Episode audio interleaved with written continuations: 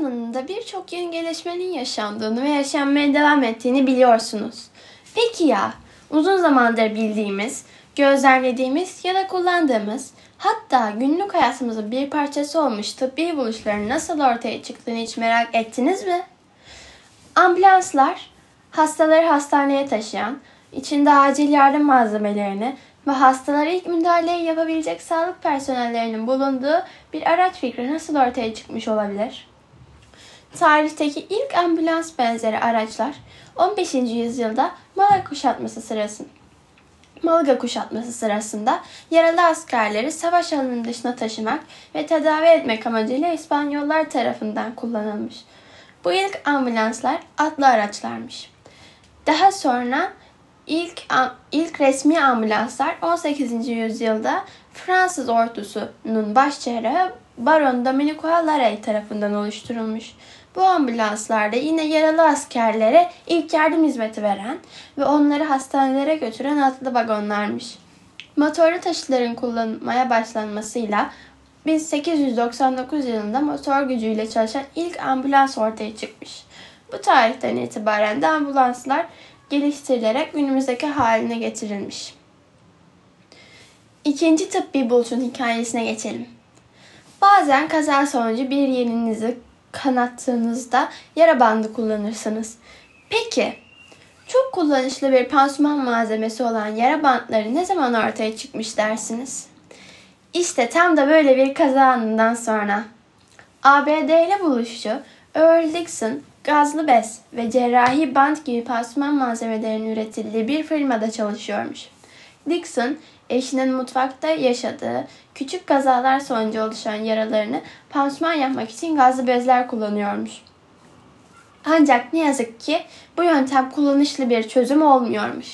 Bu nedenle Dixon, yapışkan cerrahi bir bant rulosunu açıp minik gazlı bez parçalarını belli aralıklarla bandın üzerine yerleştirmiş. Yapışkan bandın kalın kısımlarını da birbirine yapışmaması için krinolin adı verilen bir kumaşla kaplamış. Böylece eşi ne zaman yaralansa bu banttan bir parça keserek eşine kolayca pansuman yapmaya başlamış.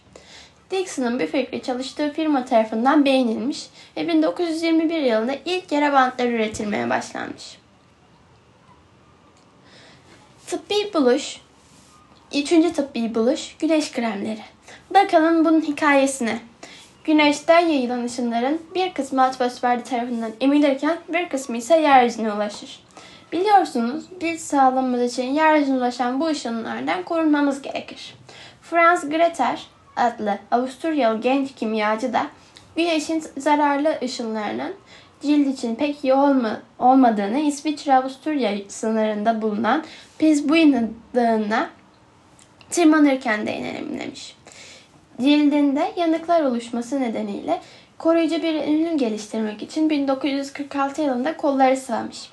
Geliştirdiği krem başlarda buzul kremi anlamına gelen Glacier Cream adı verilmiş. Ancak krem daha sonra Greter'in tırmandığı dağın adıyla Piz Buin adıyla tanımlanmış. Dördüncü tıbbi buluş ise kan grupları ve nakiller hakkında. Kan gruplarını sınıflandırmadan önce kan nakli yapmak oldukça tehlikeli, hatta çoğunlukla ölümcül bir yöntemmiş. Ancak bin sekiz yüz doksan yedi yılında Karl Landsteiner, Landsteiner adlı Avusturyalı genç bir doktor Viyana Üniversitesi'nde çalışırken farklı kan gruplarının olduğunu keşfetmiş. Landsteiner bu durumun kırmızı kan hücrelerinin yüzeyinde antijen adı verilen kimyasal yapıların olup olmadığına ve kanda doğal antikorlar bulunup bulunmadığına bağlı olduğunu fark etmiş. Üstelik eğer kan nakli birbirine uyumlu kan grupları arasında yapılırsa bunun güvenli bir yöntem olabileceğini düşünmüş. Landsteiner kan grupları üzerinde yaptığı çalışmalar sayesinde bin dokuz yüz otuz yılında Nobel Fizyoloji ve Tıp ödülünü kazanmış.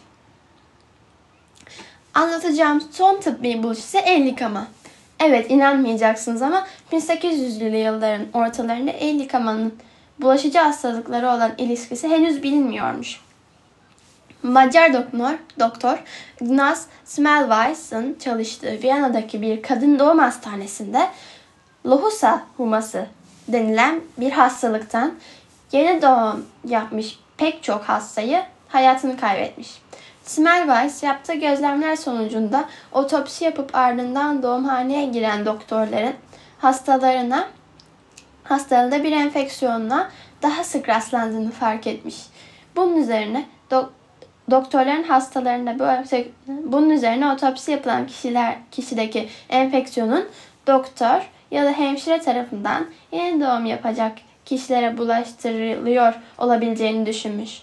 Sonrasında hastanedeki tüm doktorlar, hemşireler ve sağlık çalışanların doğum, doğumhaneye girmeden önce ellerini iyice yıkamalarını söylemiş.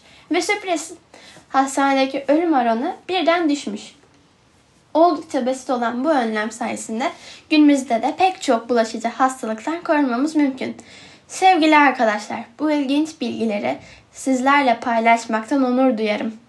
Kim bilir, belki de bir gün bizler de keşfeden, keşfettiklerini tüm dünyayla paylaşan ve dünyayı daha güzel, daha da güzel bir hale getiren bilim insanları oluruz.